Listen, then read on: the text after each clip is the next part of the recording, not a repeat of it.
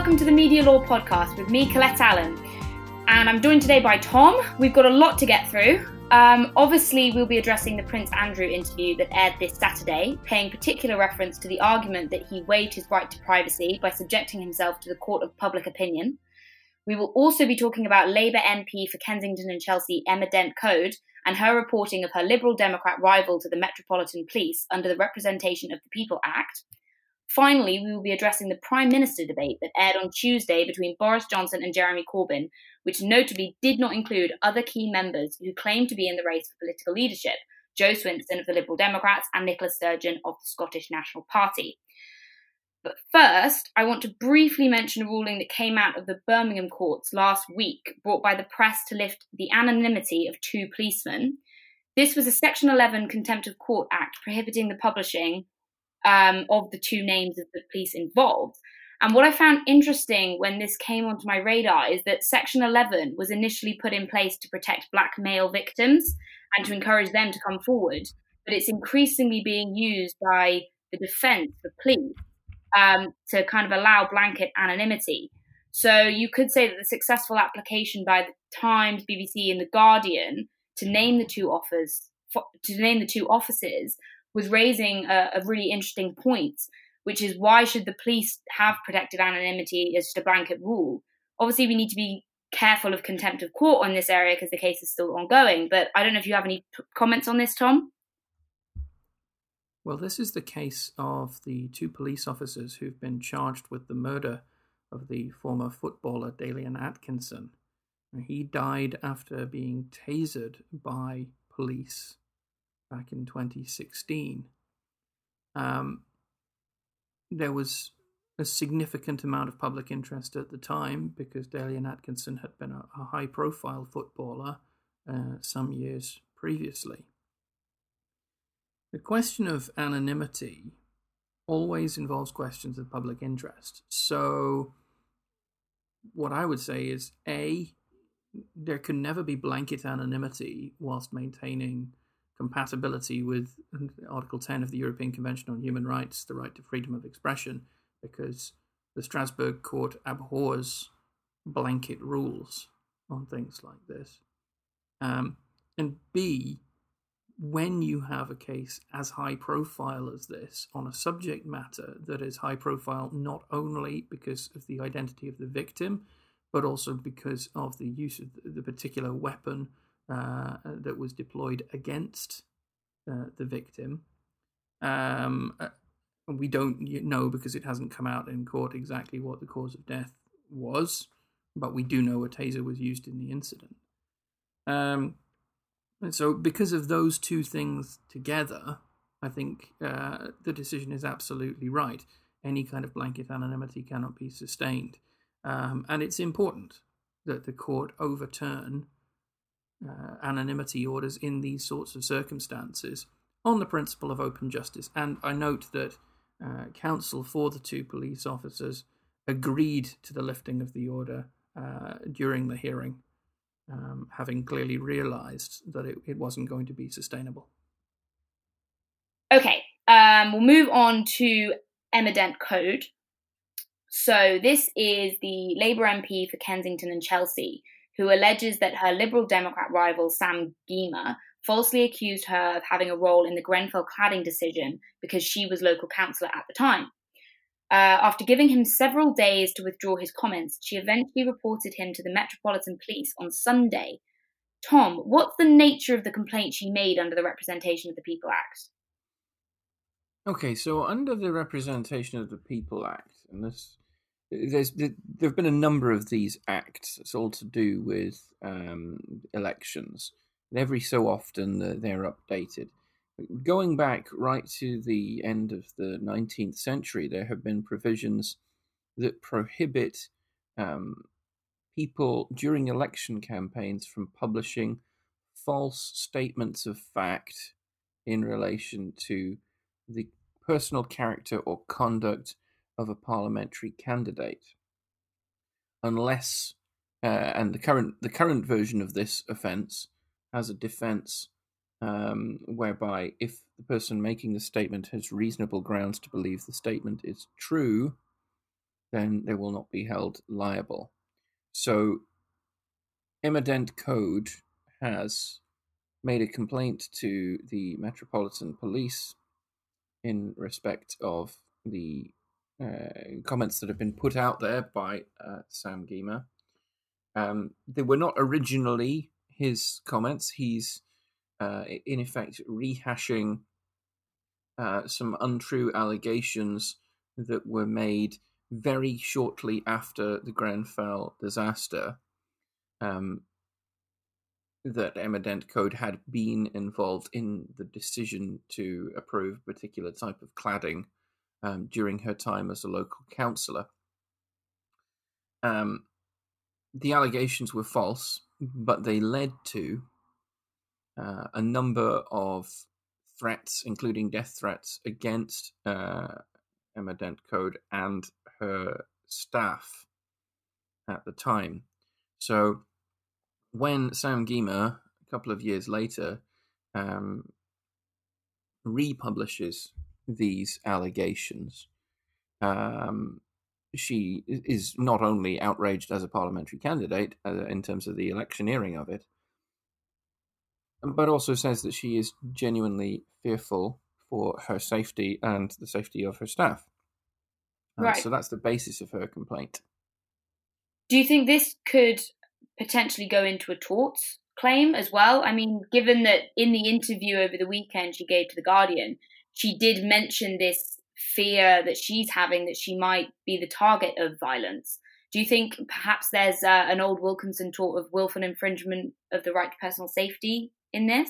Well, this is the reframing of the old Wilkinson and Downton tort that um, the Supreme Court gave us in the case of uh, Rhodes and uh, MLA uh, uh, a few years ago now, quite recent case. Um, I think that it is entirely possible that one could argue the elements of liability for a tort of willful infringement of personal safety are made out uh, in this case. And the advantage of bringing a tort claim would be the ability to secure interim injunctive relief.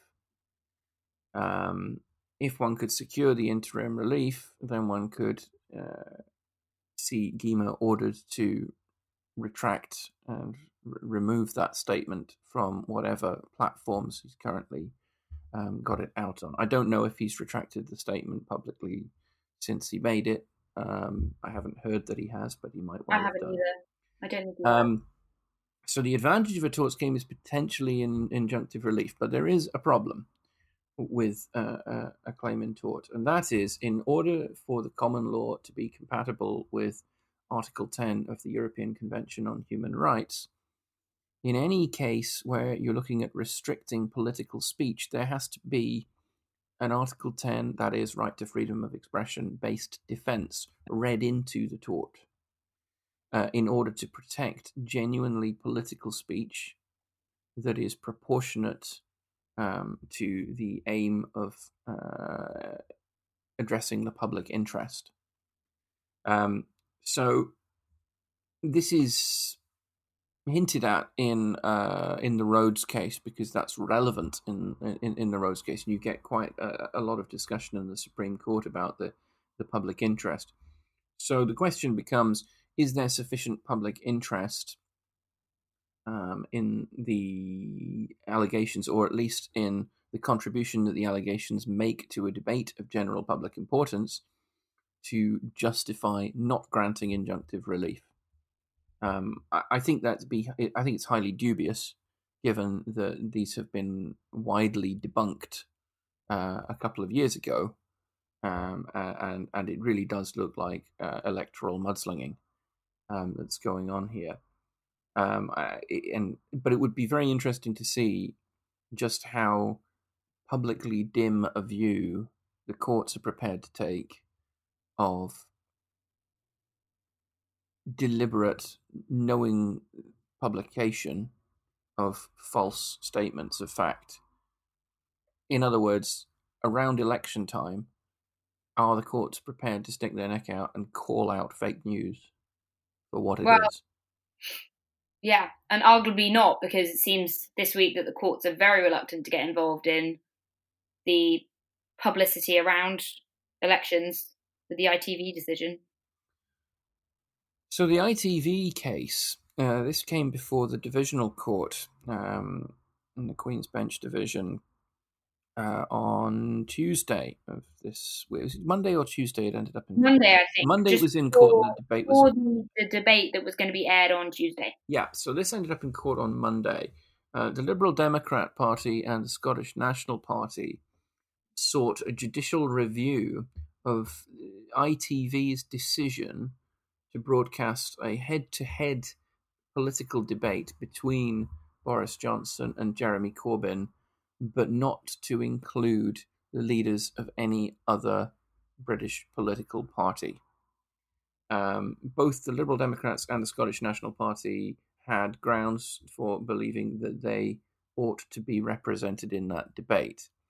It's relevant to this that uh, whilst they were not invited to take part in the debate, the the broadcaster did subsequently, about an hour after the end of the debate, which finished at nine o'clock, at ten o'clock they broadcast and had planned to broadcast interviews with the leaders of the other major parties.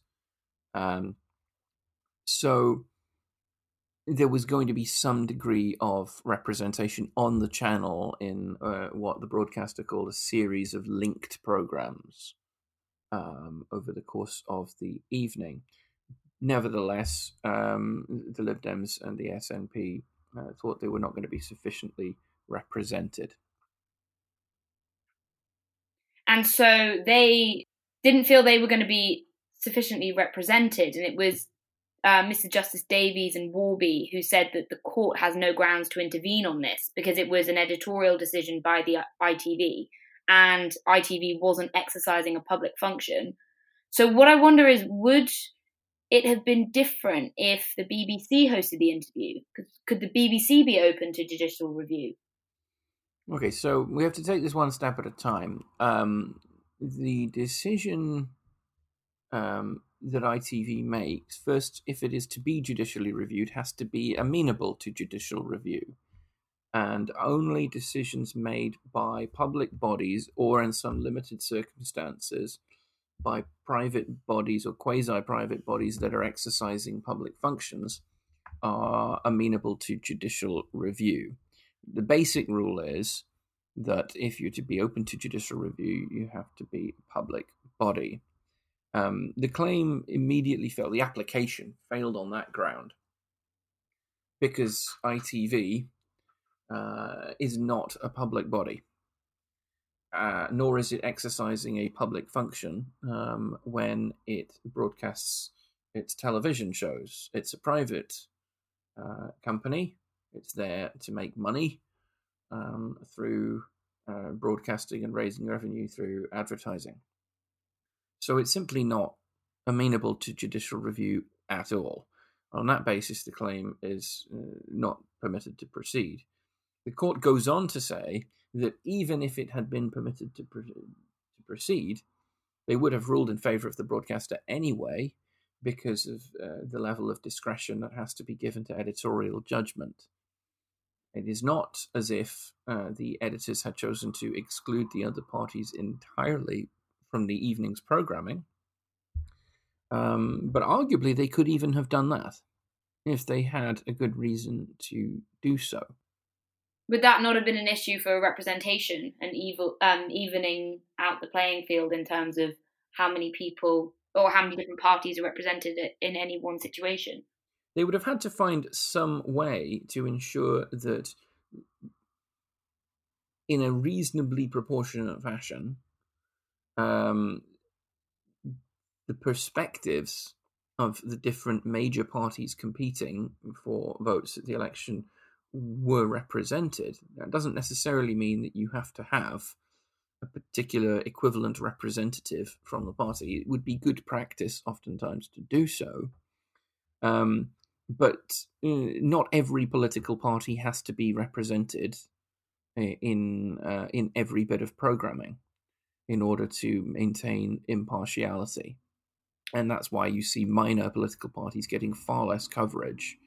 Take the Green Party, for instance. The Green Party has a significant number of uh, members of the European Parliament uh, from the United Kingdom, but it gets very little coverage. Even right. though, for it gets far less coverage, for example, than the than UKIP or the Brexit Party have in recent elections, despite the fact that the Brexit Party has no members of Parliament. The UKIP has for a short period had one or two members of parliament, but has not done so for a long time. Whereas the Green Party have had a member of parliament for a very long time. Yeah. Um, Caroline Lucas has been MP for, um, for, for Brighton and, and Hove for a significant amount of time. So, not Brighton and Hove, Brighton Pavilion. She is, isn't she? Brighton Pavilion Brighton Pavilion. Can't even say it.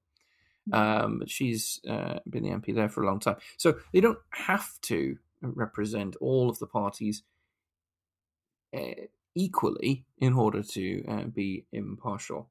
Now, you, you ask about the BBC. Um, the position of the BBC in respect of its amenability to judicial review has never been absolutely clarified by the courts.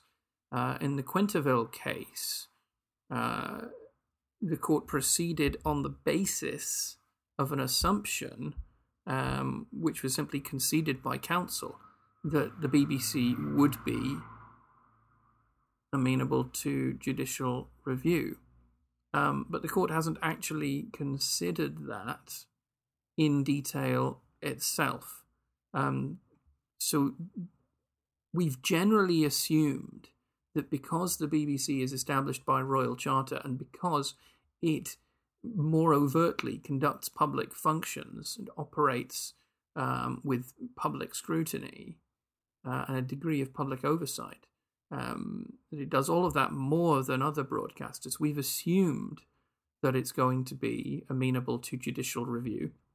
In which case, if we're right about that as lawyers, um, then the situation would have been different with the BBC uh, at least in respect of the amenability question. But you'd still come up against deference to editorial judgment and um, the issue of what is the appropriate forum in which to deal with these sorts of disputes.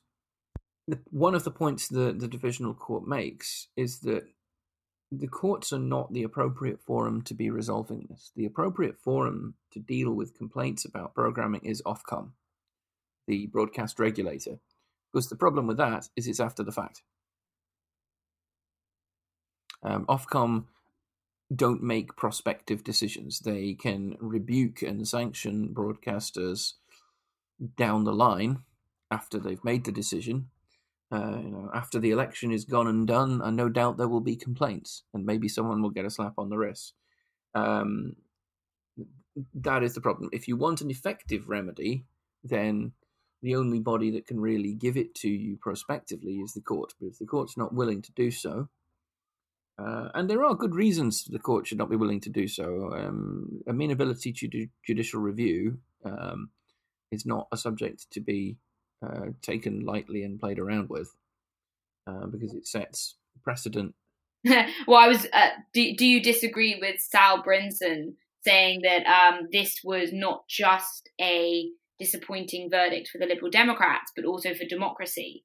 Because I was quite struck by that by, that statement, thinking that it's this could just be very verbose political language because the laws don't actually need to change in this area. The the fact that we have a high standard for judicial review is a good thing. I'm not sure that this decision on its own is particularly problematic for um, democracy. Um, I think that the objection that can validly be raised is um, that broadcasters around election time are not amenable to judicial review. Now, if the court alters that in a particular case and says, you know what, we will review the decisions by ITV and gives it whatever reason for doing so, it sets a precedent that could then be applied to other types of private body doing something of public interest at a, a time of national political significance. And that potentially sets a very broad precedent. The court won't be comfortable doing that. And there are quite good reasons why the court should not be comfortable doing that. Um, the way to resolve it would be by legislation and to say, notwithstanding the usual rules to do with amenability to judicial review, we will regard broadcasters at election time as amenable to judicial, to judicial review in respect of decisions pertaining to the manner in which they organize election broadcasts or political broadcasts. You could do that by legislation, um, but you'd need a government willing to introduce legislation, and chances of a government that have just been very successful in an election campaign coming and changing the rules pertaining to how that campaign can be represented in the media are fairly slim. Yeah, fair enough. Um, okay, so just before we run out of time, one thing I found hilarious about the ITV debate was that Prince Andrew made an appearance because we clearly can't talk about anything without mentioning Prince Andrew at the moment. So finally, we should briefly talk about Prince Andrew. Um, and particularly Mark Stephens' suggestion that he's waived his right to privacy. Um, and so this is a quote from The Guardian by the media lawyer um, that says if Prince Andrew had kept silent, he would have been able to remain outside the case as he's a witness and entitled to diplomatic immunity. Is this true? Is a royal actually entitled to diplomatic immunity? And has he waived his right to privacy just by giving an interview? Uh, I think that uh, well, I, am going to assume that Mark Stephens um, is is correct on that. I'm not an expert on diplomatic immunity, but I do know that Prince Andrew has been doing work as a trade envoy, and it's possible he, he either gets it through his royal status or he may get it through his envoy status. I'm, I'm not quite sure what the basis for it is. Um, he makes a very interesting point there um, to do with waiving a right to privacy. Um, this might, I suppose, have an effect on any investigations being undertaken into um, the activities of the uh, now deceased uh, Jeffrey Epstein in the United States.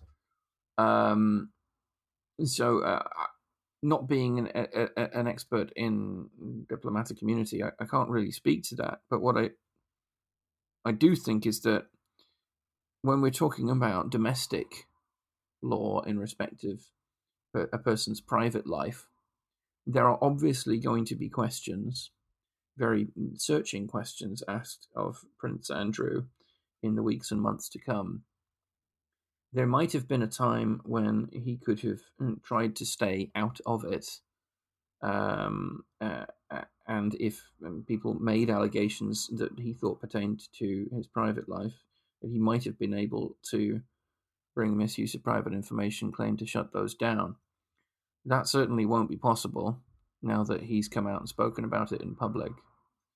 Um, it may well not have been possible anyway, however, given the level of public interest in this whole affair and the extent of the involvement of a royal in it, or lack of involvement. Um, I, I think that, that is all a matter of clear public interest.